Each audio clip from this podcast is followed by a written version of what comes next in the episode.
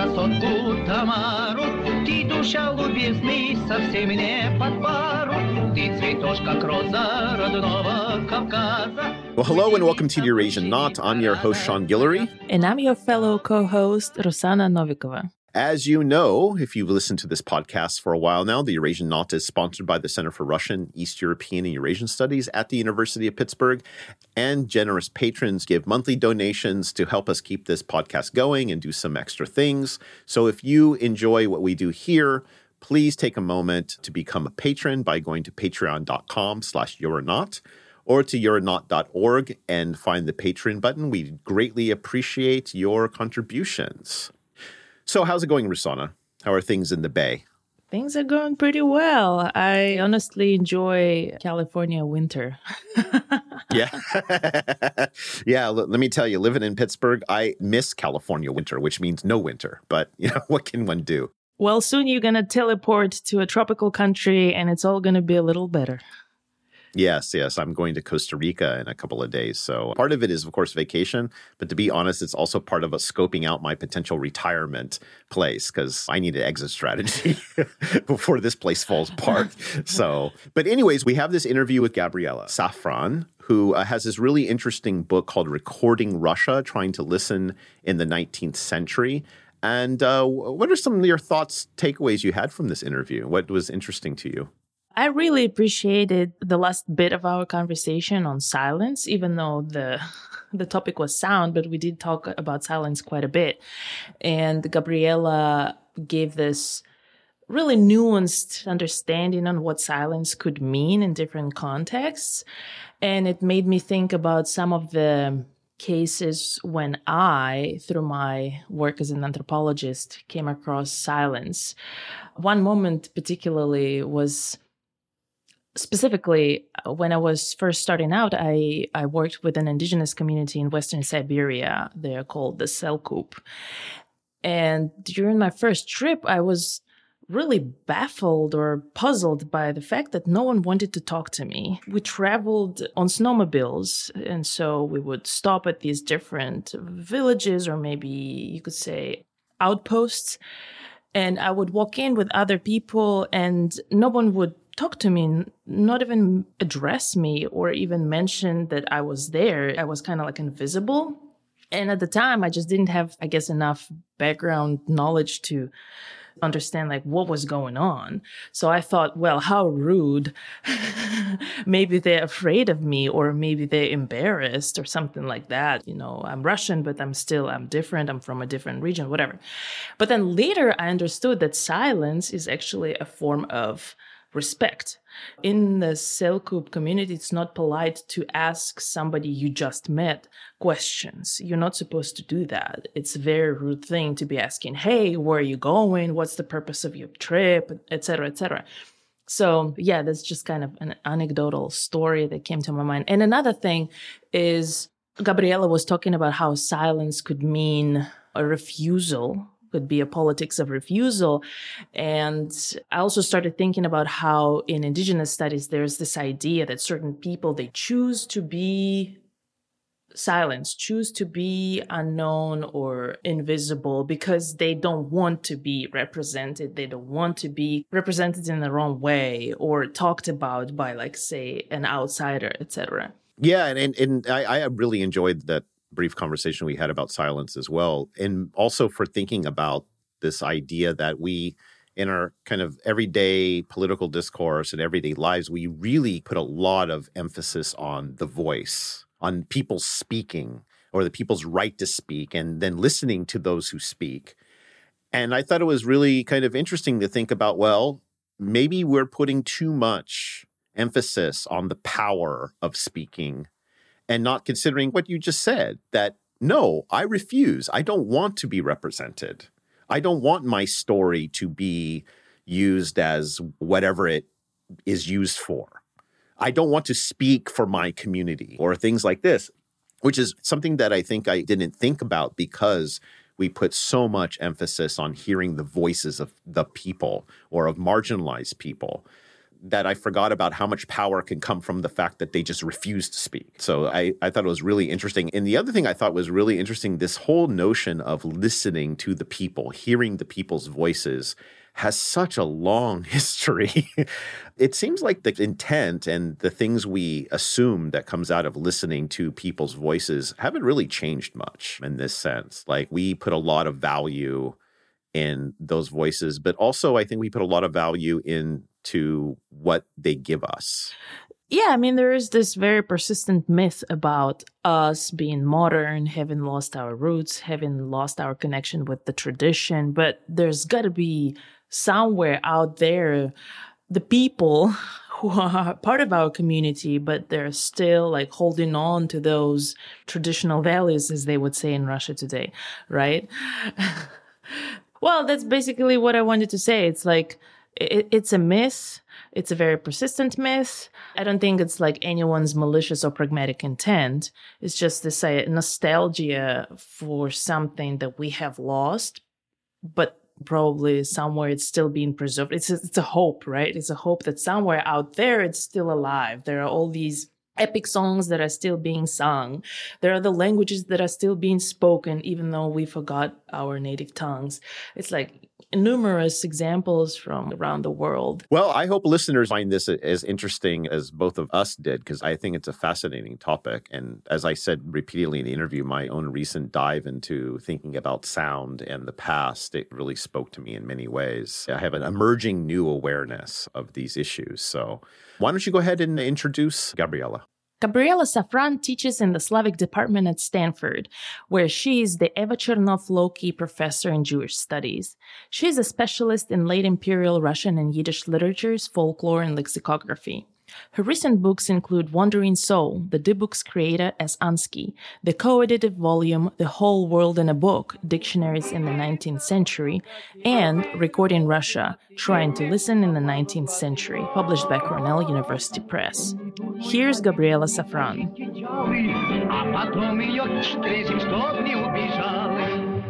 Well, Gabriella, it's really nice to talk to you. When I saw your book in, I don't know, some internet search or whatever, and saw this thing recording Russia, I was really attracted to it because as I mentioned to you a few minutes ago, I'm really interested in sound now and in podcasting, and I'm teaching a class on sound and history and how we conceptualize what the past sounded like. So, you know, your book is really relevant. And then there's so little work on Russia and the wider region in dealing with kind of sound issues and what the past might have sounded like or what people heard, right? We're not just dealing with sound with your book.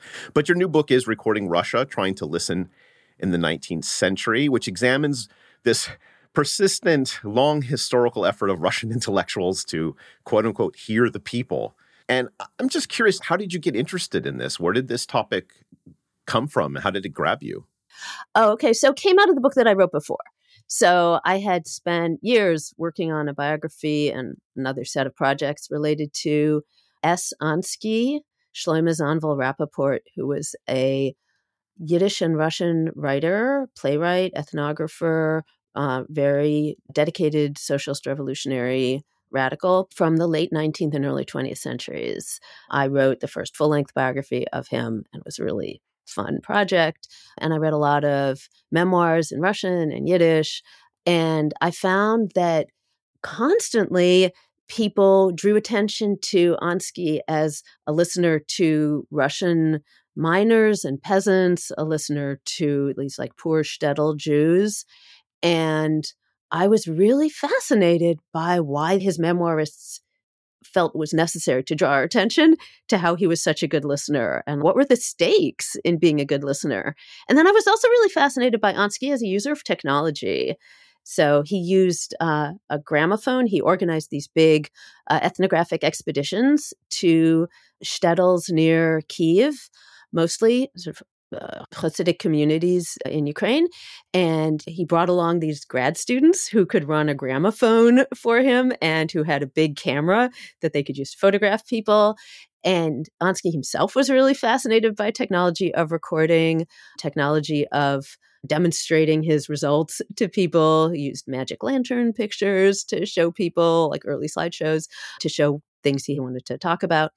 And so I became just really interested in this like history of communication, history of technology, history of propaganda, history of ethnography, and how those relate to just this image of the lone virtuosic listener and how this person he, but it could also be she historically and in the Russian context, certainly, how this person is a good listener in a way that has to do with technology and has to do with their virtue and their ability to be convincing in getting people to talk to them.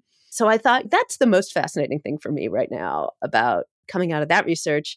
And I wanted to pursue it backwards in time and try to figure out where it came from. And first, I thought it's going to be all about Jewish ethnographers of Slavic peasants, people like Ansky.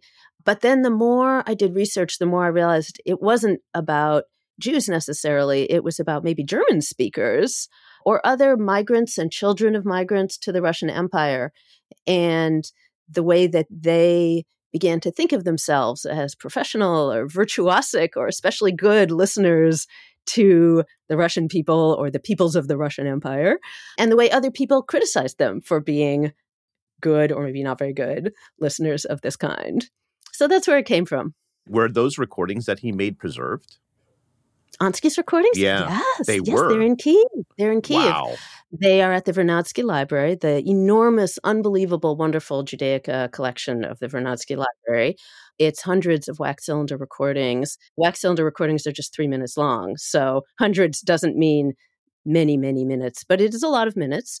And they are cultural heritage. They've been digitized already good, you know, 15, 20 years ago. They've been digitized. So yeah, they're a fantastic resource. There's at least five CDs that have been made based on the, these recordings, which are mostly music, a lot of liturgical music. So the things that Ansky thought would die out is what he especially wanted to record. So he thought that the Jewish liturgy and Jewish religion would die out because he was a socialist. Turned out he was wrong. Other things die out, and religion is alive and well. Yeah, because yeah, I know these wax cylinders are incredibly difficult to preserve. They become brittle and they break really easy. So the fact that's great to hear that a they were preserved because a lot of that stuff. What years was he doing recordings? 1911 through 1914. So mm. just on the eve of World War One.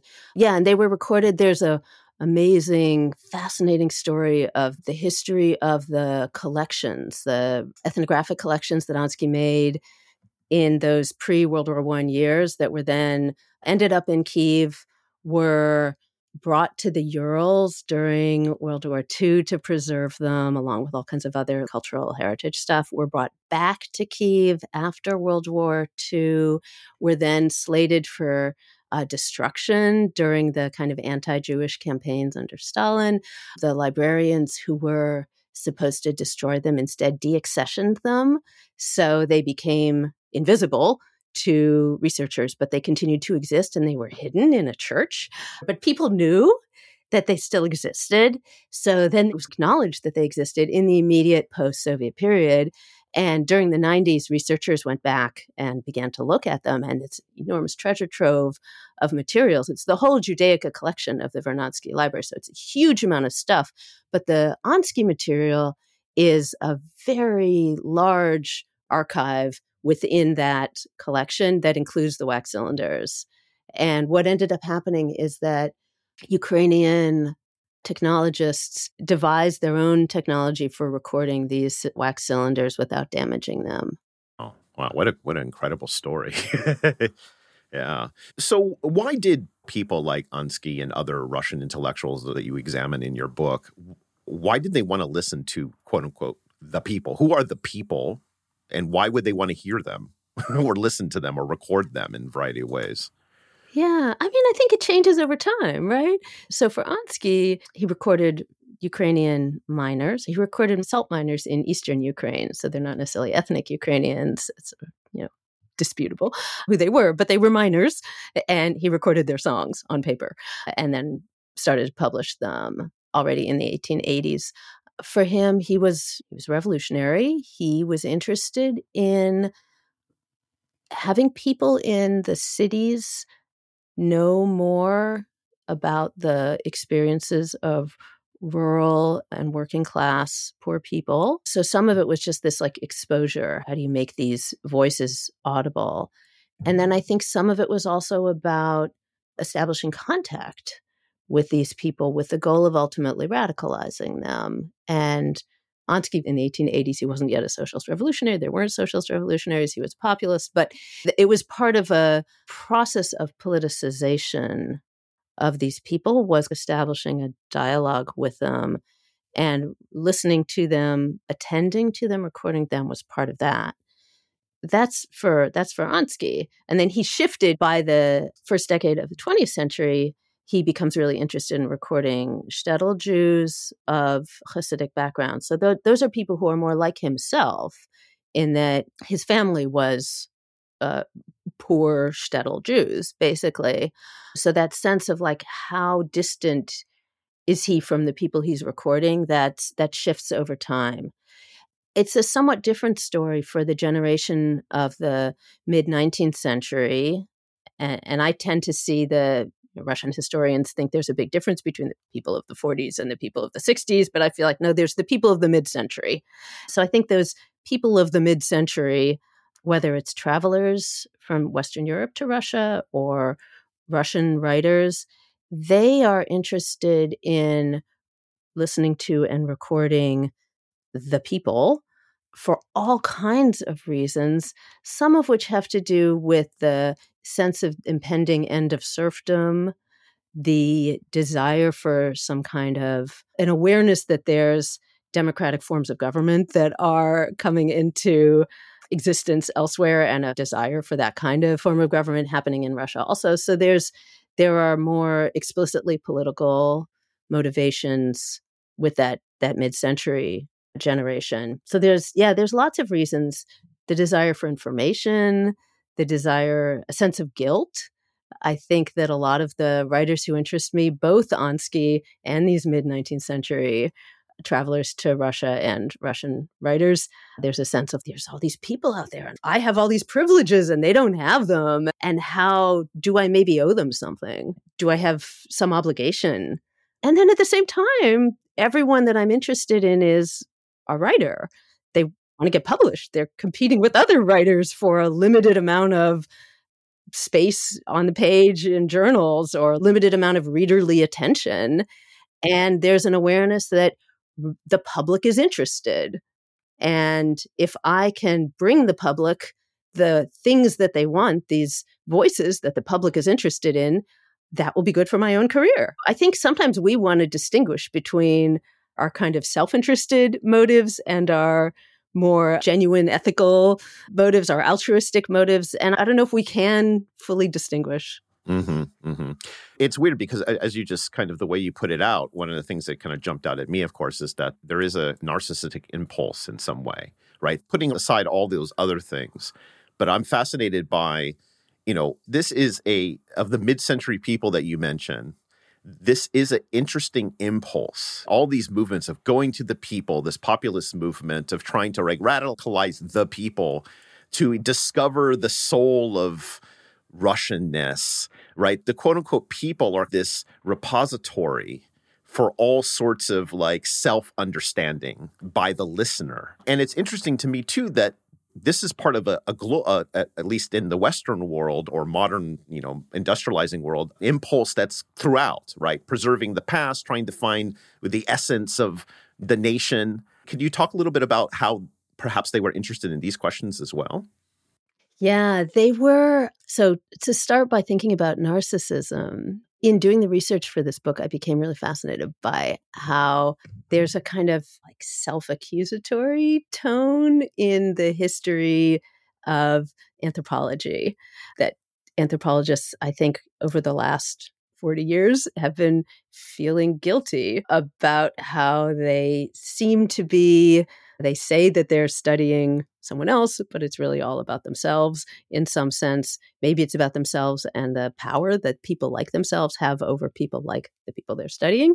Or maybe it's just about themselves in a kind of more personal way. And I guess as a literary scholar, my sense is, yeah. that's okay.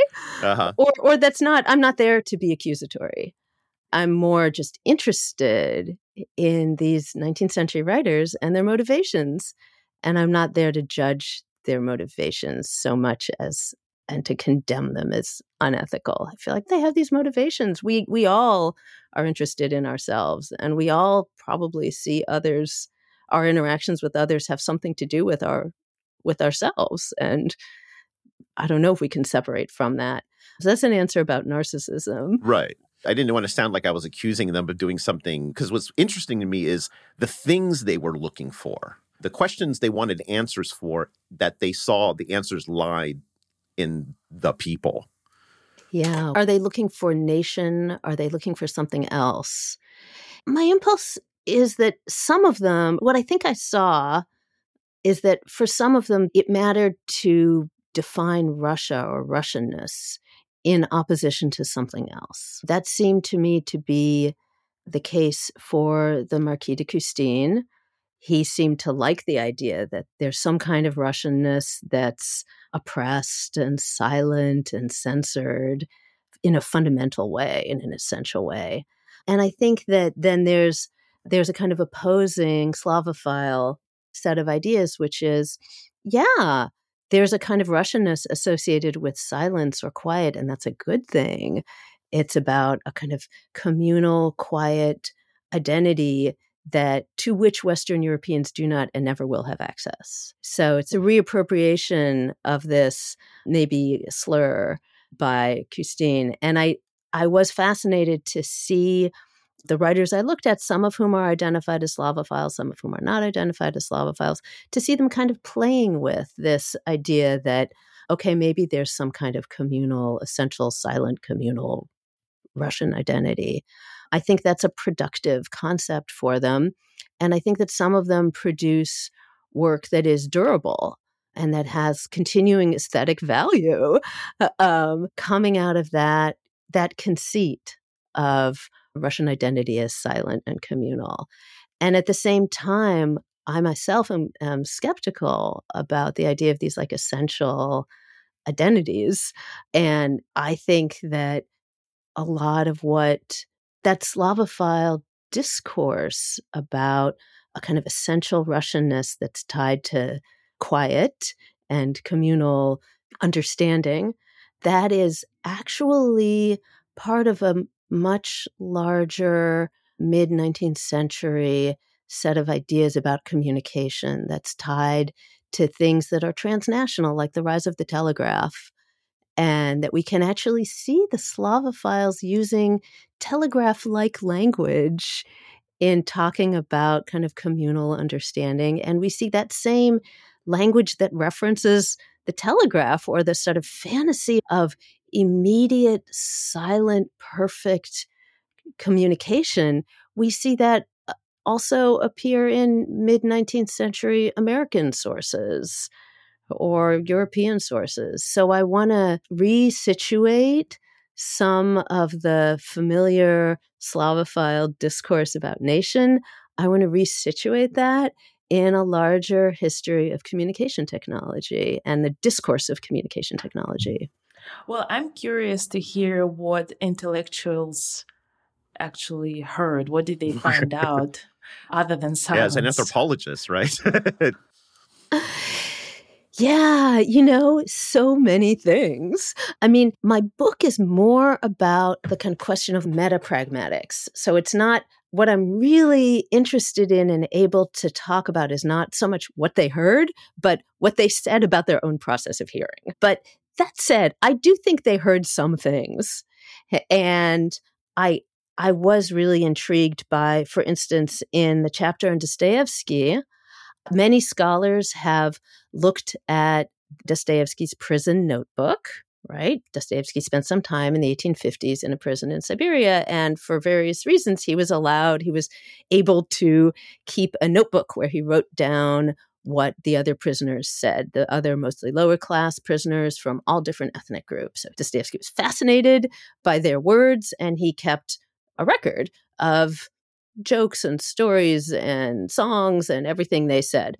So I was really fascinated by Dostoevsky's account of a ritual insult contest meaning a contest among prisoners where they one insults, the other insults him back. So it's between a pair. All the other prisoners kind of gather around and admire this contest of insults. Ritual insults means it's like a formal, performative, entertaining genre in which people insult each other fantastically, outrageously, using inventive language. And it's understood that no one is going to physically attack anyone else, that these are not serious, that it's more performative than it is actually threatening. So it appears that Dostoevsky heard ritual insult contests in the prison. His prison notebook really does include a lengthy account of a ritual insult contest. And then in the novel, Notes from the Dead House, that he writes after he gets out of prison in the early 1860s, he includes this very long account of a ritual insult contest that is pretty much verbatim from the notebook, right? And then my sense is that Dostoevsky was a very insult oriented guy and he liked to insult people and he tended to draw other people's insults and he was like not easy right and so in my chapter on dostoevsky and the ritual insults i end up tracing this ritual insult contest of a sort that he has with another writer Leskov over the question of who is better at reproducing imitating the speech of priests. Both Dostoevsky and Leskov were the children of Russian Orthodox priests or people who were from the class of Russian Orthodox priests. Their fathers didn't become priests, but they could have. So I feel like that's a point where I'm not just talking about metapragmatics, I'm talking about things that Dostoevsky for sure heard. There's other points where I think they heard things through the lens of what had already been recorded. There's these wonderful, the byliny, the epic songs, the heroic epic songs that were preserved in the Russian far north. I have a chapter about Pavel Rybnikov, an ethnographer who found himself in the far north and is very famous for recording these epic songs. And he really did record them for sure. But also, what I think is that when he went to listen to them, he was affected by how other people had already been recording them.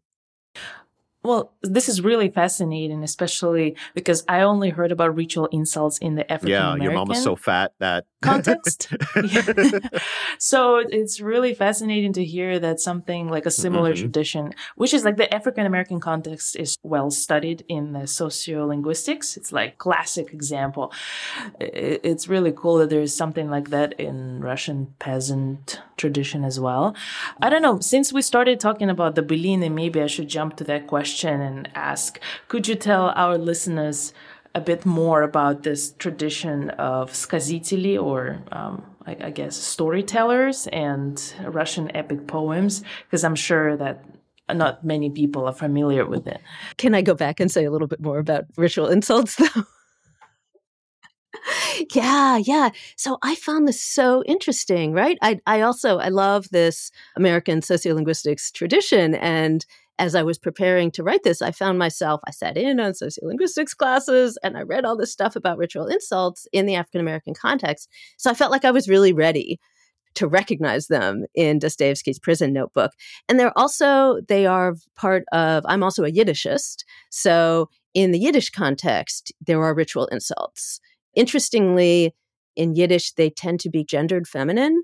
One, there's a notion of women selling something in a marketplace as ritually insulting each other and each other's goods. So I believe this to be a reality. I think there were ritual insults and also very elaborate performative comic curses. I think this really existed in Yiddish and it made its way in Yiddish very evidently into literature. So Sholem Aleichem and also other writers, Karpinovich. There's other people who just love the use of the ritual insult as the basis of prose fiction.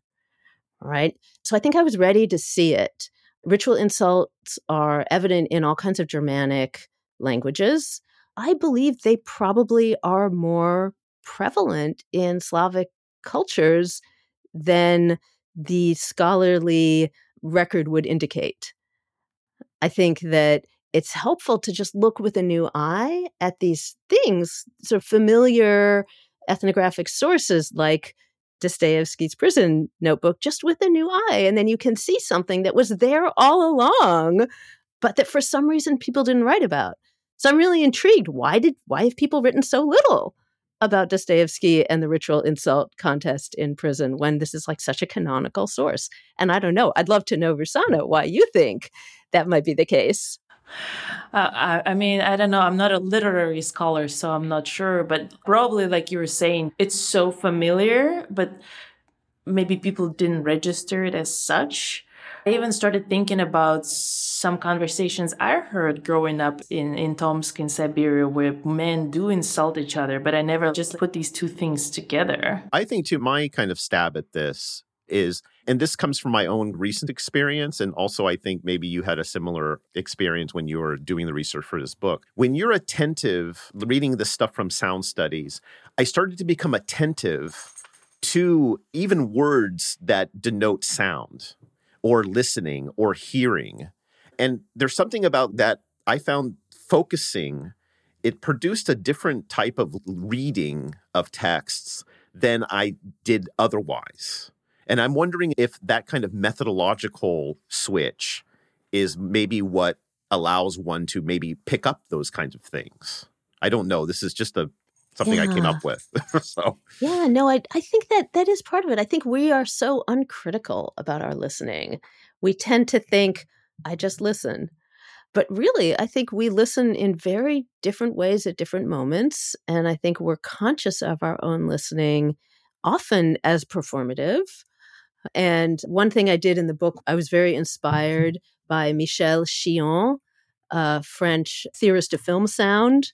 He argues that there's four different, there's mm-hmm. various modes of listening in film acousmatic listening, where you can't see the source of sound, semantic listening, where you're listening and you're decoding, reduced listening, where you're you're somehow hearing something just as sound. I found that so inspirational. And I thought, okay, maybe these mid 19th century people, they're also listening in all these different modes.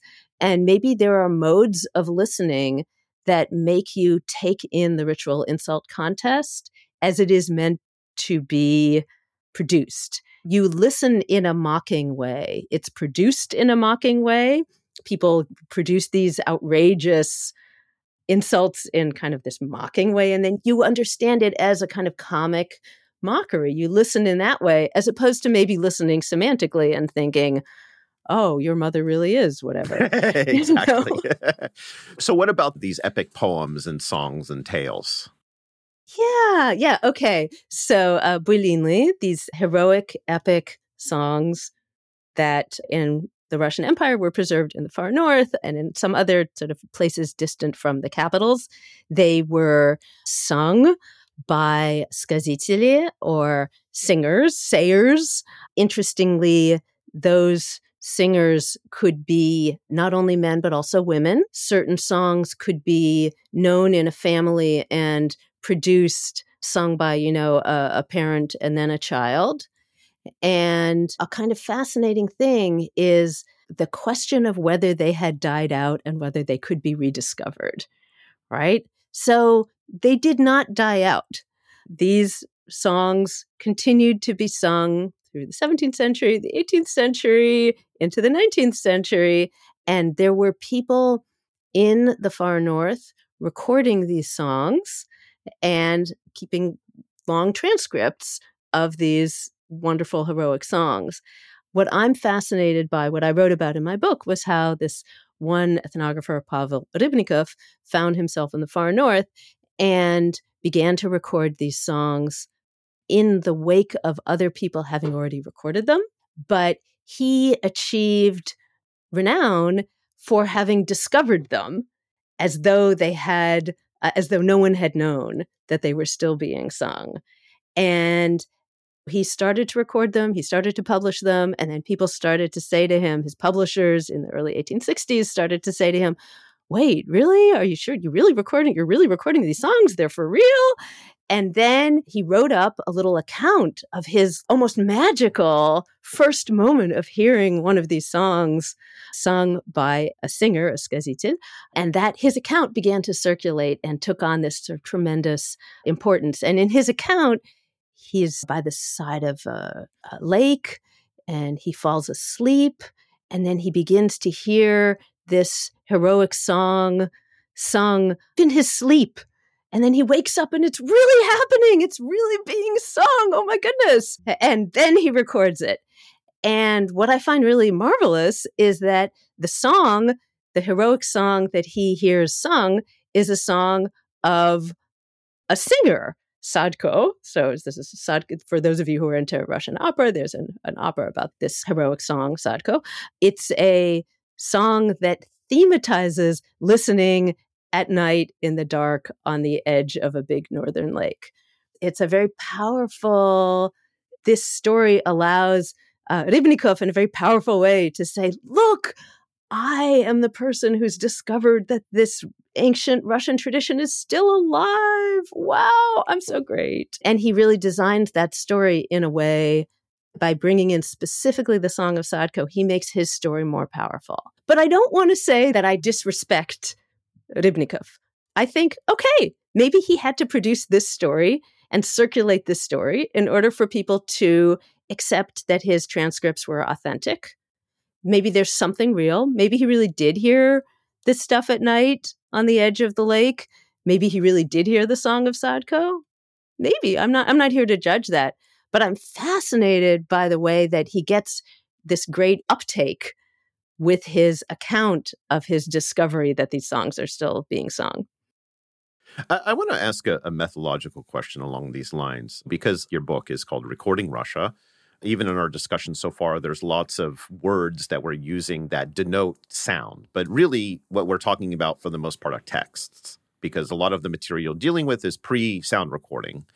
And I'm just curious how you dealt with that issue of the fact that you're not necessarily focused on the sounds of things, but the sounds are there in the words. Like some of the people you're looking at are looking at the way things sound. The whole idea of silence is a good example of that, the absence of quote unquote sound, even though there is never that. Nonetheless, I, I'm curious how you dealt with this as someone who's looking at texts of recording, textual recordings of potential voices, quote unquote. I think this worried me more at the beginning of the project. I think when I started out this project, people kept asking me, Well, are you listening to crackly old recordings? And I would say for the Ansky book, I listened to crackly old recordings and I didn't feel that I was very good at it. So I was looking for a project where I didn't have to listen to crackly old recordings. Yeah, it kind of goes to you as a listener. yes, I'm not virtuosic at listening to crackly old recordings. But at first I had a certain amount of like guilt about it. And I thought, oh, if I was really good, I would listen to crackly old recordings. But then after a while, after, you know, spending a number of years reading more in sound studies and reading these sources more carefully, I realized that everything is approximate. The crackly old recordings are approximate. You get some things and you don't get other things you get some of the truth of the speaker and some of maybe the truth of the recorder from the crackly old recordings. And other parts of those truths are not available to you. And a written transcript is not that different. It is also a recording technology. Pen and paper are a recording technology. If you read something like Dostoevsky's Prison Notebook, you get some of the truth of those ritual insulting prisoners. You get some of the truth of Dostoevsky, some of it is concealed from you. We have this fantasy that if you listen to actual, sort of mechanically recorded, crackly old recordings, we have this fantasy that the better the technology gets, the more perfect it is. We we should use the latest possible technology because that will give us the most perfect access. In my case, the most perfect access to the speaker and to the listener. But I became skeptical. I stopped feeling guilty. I began to feel like, okay, this is what I'm engaging with. I'm engaging with with writing. Writing is pretty good. writing does a lot for us, but not everything, but nothing does everything. No, I, I, think it's interesting that you rightly point out that even when we have this, I don't know, kind of fetishism, if it's recorded, if we can hear the actual sound of somebody's voice, for example, we're getting to some truth. And you rightly point out that, well, maybe, but probably not. And the best we can do is aspire and leave it at that and move on. and maybe it's helpful for us to move away from a notion that, like, we know, right? You and me, we know that we are in control, at least to some degree, of our oral production. We're not just producing sounds that are this kind of fundamental, unvarnished, internal, essential truth. They are a performance that we're producing in the moment. And the more we can understand that those prisoners in the prison with Dostoevsky, they are performing, and that all of the people that the skaziteli are performing, uh, all the people who are being listened to by the, the listeners that I studied, they are performing in some way. They're not giving us a truth so much as they're giving us something that they're designing on purpose. And I think that that awareness helps us move away from fetishizing a specific recording technology as providing us that truth. I can I totally relate to what you just said, Gabriella. I think there is a similar idea in film studies, right? When we talk about documentary filmmaking. If you want like this non-subjective gaze, you should watch security cameras, right? But even then, like the way that they're positioned, their resolution, like we can like keep going on and on about it. Now I just wanted to shift gears and ask you about another protagonist of your book, Vladimir Dal. What's his story and how did he create what later became the dictionary of the Russian language? I actually do have four volumes Me at too. home sitting on my shelf. Excellent. Excellent. Yeah. I mean, Dal was so fascinating. So he was born at the beginning of the 19th century. He's the child of migrants to the empire, or his father was a migrant, a Danish migrant to the empire, and his mother was a Baltic German. And Dal was this, you know, brilliant person who went through many careers as a doctor, as an engineer, as an imperial administrator. And throughout, he's just really fascinated by language, by different languages. And he becomes as a pretty young man, he begins to collect words and write them down on little pieces of paper.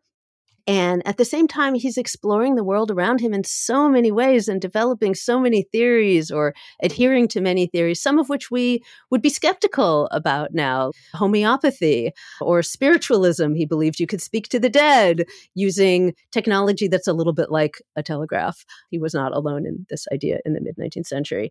Over time, he becomes more and more involved in his behavior of collecting and writing down the words that he hears. And he's also, I think, always trying to defend himself as the right kind of imperial administrator. He's trying to defend himself as loyal to the Russian Empire, as not too German, as really Russian. And he's in conversation with those Slavophiles that we were talking about earlier, the Slavophiles who were imagining that being really Russian means being part of this kind of almost silent, wordless communion, a communion that excludes foreigners like Germans. And Dahl is kind of in conversation with this and also trying to find a space for himself as a listener. And he ends up arguing for a way of listening that's maximally inclusive. So I call this omnivorous listening, which is funny because eating is different from listening, but whatever, it's omnivorous listening because that's the word I could come up with. And I see him as omnivorously listening, trying to collect as many words as possible, also as many sayings as possible, and constantly arguing that he's going to publish his words and his sayings in a way that's natural and not excessively abstract or organized in sort of a German way. And it's in that context that he comes up with this sort of funny uh, organizational technique for his dictionary, his famous dictionary that you guys both have and that I have also, of course. You may have noticed when you go to use that dictionary, Dahl's famous 19th century Russian dictionary, it's incredibly hard to find the word you want in the dictionary. I see Sean nodding very energetically here. so he's had this experience. It's a little easier when you use the dictionary online. But if you use it on paper, you have to figure out for the words you're looking for, you have to figure out what common word Dahl thought it was related to. And then you'll find the word you want in an entry where the head word is the common word that Dahl thinks it's related to. It's the most important head word. And then the dictionary is alphabetized. The entries are alphabetized according to the head words.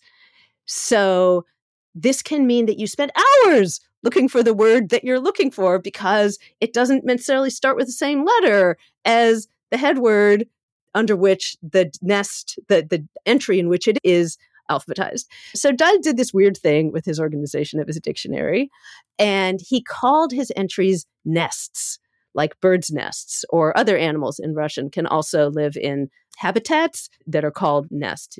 So, why did Dahl call his dictionary entries nests? Well, Dahl, as this person who was just interested in everything. He was also interested in ornithology. He was interested in natural history. He wrote lots of articles about birds and other kinds of animals. And he was really fascinated by nests, by the habitats of animals. He loved the idea that there's these habitats in which all different kinds of animals can be welcome, can come in. And it doesn't matter if those animals are genetically related he was really interested in the concept of birds' nests that are created by one kind of bird and then inhabited by another kind of bird, right? And he loved the idea of nests as being something that's created in a kind of organic, unplanned way.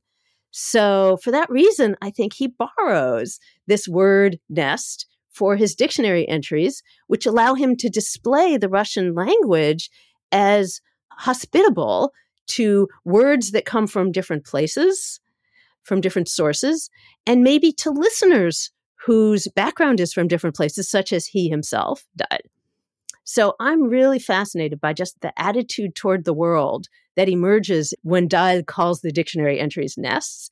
And I'm also really intrigued by, as far as I can tell, and I read a lot, as far as I can tell, none of the scholarship on Dahl talks about where does this word gniezdo, nest, to name the dictionary entries, where does it come from? That word is used commonly for by lexicographers in the period after Dahl. I have not found any lexicographers using it before Dahl. So I think Dahl must have invented that word. And like, why? Why have people not? People have written a lot about Dahl. Why have they not written about that? I don't know. They just weren't noticing. I'm torn where I want to question I want to ask because I have two. And actually, I think this issue of silence is really interesting. And in the first chapter about de Custine, this like looking for the silence in Russia. And this is a theme we hear all the way to the present day that the Russian people are silent. We don't hear them. And so silence has this connotation of repression, right? Of unfreedom. And therefore, voice is to hear one's voice or to hear the Russian people's voices or allowing them to speak has a liberatory or a notion of freedom associated with it. Can we think of silence as a politics of refusal as like something to Yeah, and you had this interesting comment about how uh, the Slavophiles at least turned it around where silence is a virtue. Can you talk a bit more about your encounter with silence in this study? Yeah. I found that silence is it's polysemous, right? It means lots of different things. Of course, as with probably any of us observers of the situation in Russia now, I do have a sense that I worry that my friends who are still in Russia, my very voluble Russian friends, whom I have always admired as speakers and as people who can just off the cuff give like a 45 minute lecture, because that's something that the Russian school system can train you to do, I worry that they are maybe being silenced and I don't want to sort of, in too jocular a way, dismiss the idea of political silencing I think there is silencing, and there is silencing now of people in Russia who are worried about being arrested because there's lots of arrests happening right now for speaking or for things that are actions that are taken to be certain kinds of speech. So that's true. That that happens. And at the same time, I'm skeptical at the idea that just voicing means liberation. I do think I sat in on a class at Stanford by Jonathan Rosa. It's a linguistic anthropologist teaching in our School of Education. And I know he talks a lot about the a certain kind of hypocrisy associated with the idea that speaking for a subordinate group that one belongs to is a kind of liberation. And he draws attention to all the ways in which actually people can be forced to speak for their subordinate or minoritized group. And that's not liberation. That's maybe performing a role that's useful for someone at some time, but it's not necessarily your choice. So I'm coming into this this question with an awareness of all the different meanings of silence. In my mid 19th century materials, I saw ways that silence is both embraced, as I mentioned, by the Slavophiles. I have a chapter on Haxthausen, so another of those mid 19th century visitors to the empire. This one is a German visitor to the empire, a German speaking visitor to the empire. He loves the idea of this tranquility, Russian tranquility. It's beautiful.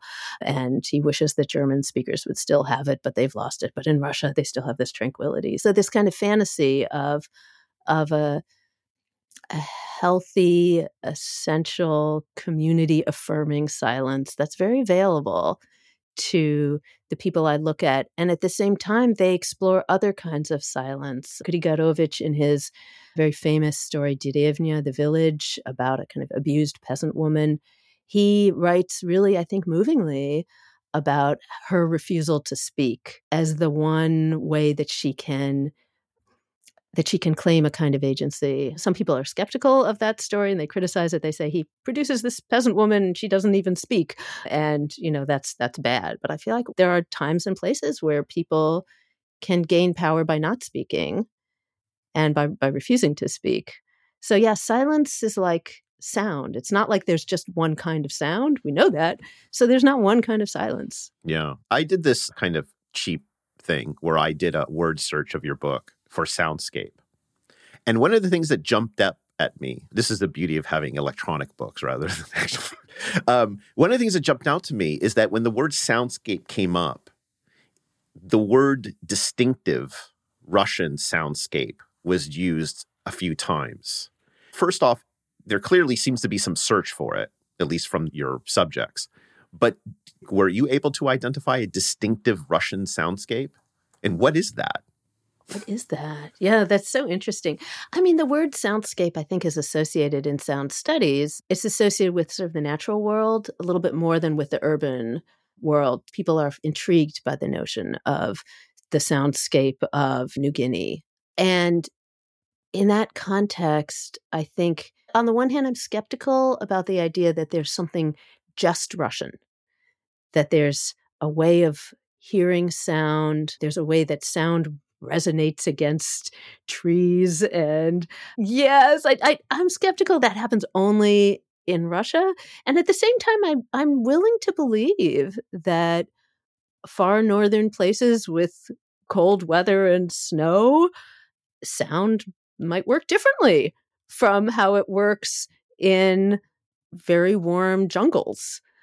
I i think that's probably correct. Probably different sorts of trees, different sorts of levels of moisture in the air, different presence of birds and insects creates a different kind of sound.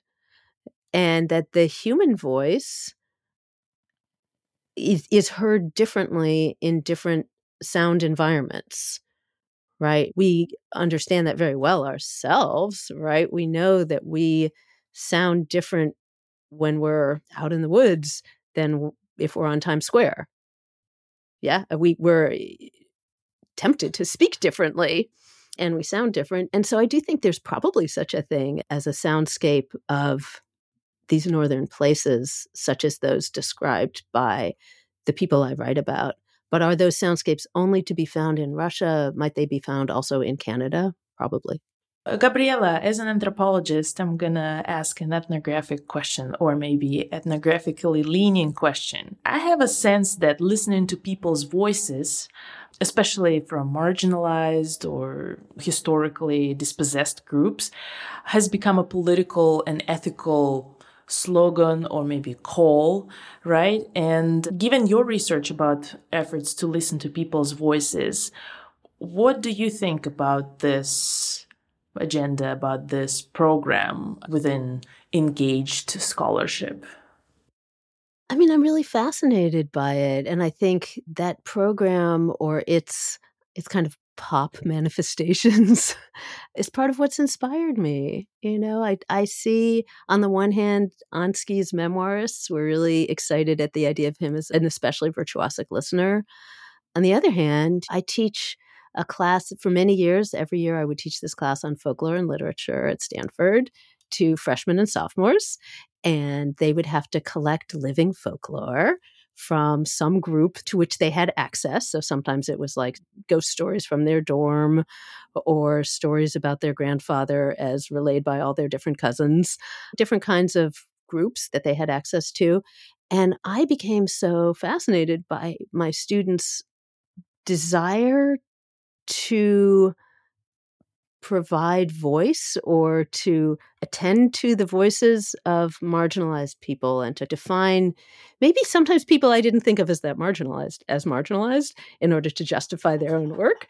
And I also was so fascinated by my students' sort of sense of the high stakes of the task that I was asking them to do. Sometimes when I felt that the stakes were maybe not that high, they felt high.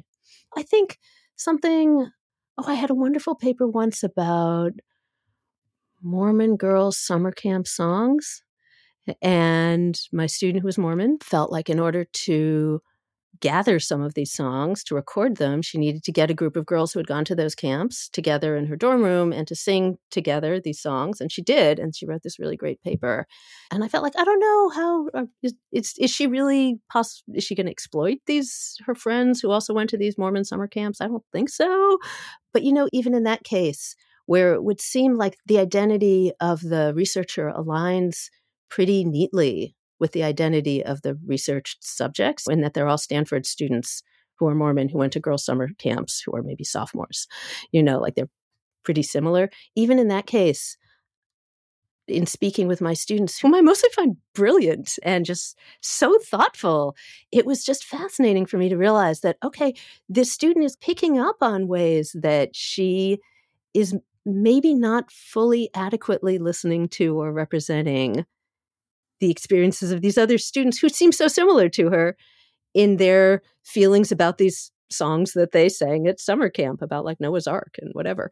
And I think the current interest in this subject is inspirational and my work, my teaching has made me so aware of the difficulty of representing a group, the difficulty of knowing as a researcher, a transcriber, that you're going to then adequately represent a group or that you can claim to adequately be representing a group with your research. And then the difficulty of any speaker who maybe presents themselves as a representative of that group.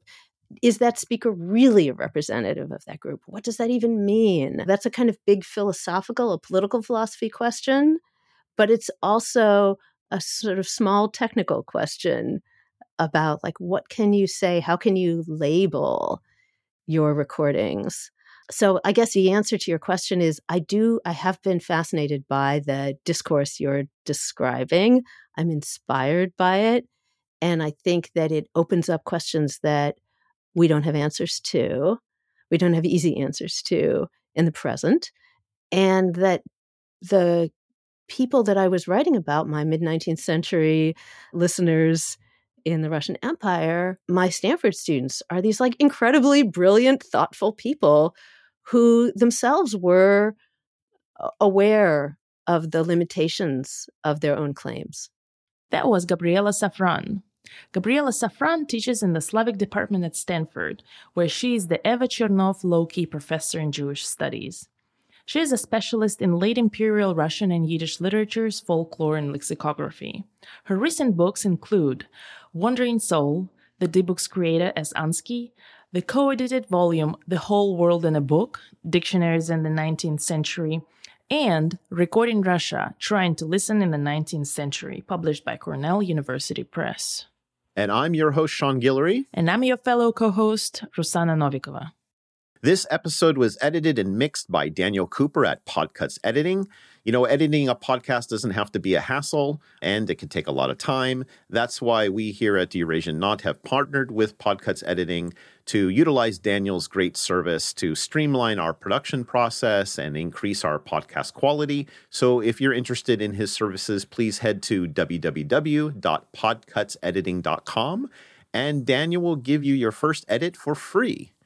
And as you know, the Eurasian Knot is sponsored by the Center for Russian, East European, and Eurasian Studies at the University of Pittsburgh. And listeners like you, you can really help us out by becoming a patron to the podcast. Donating a couple of bucks every month goes a long way.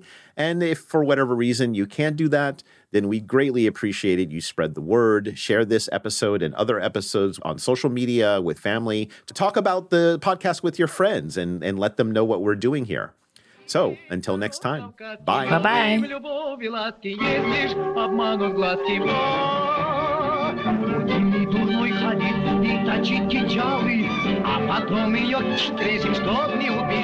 bye.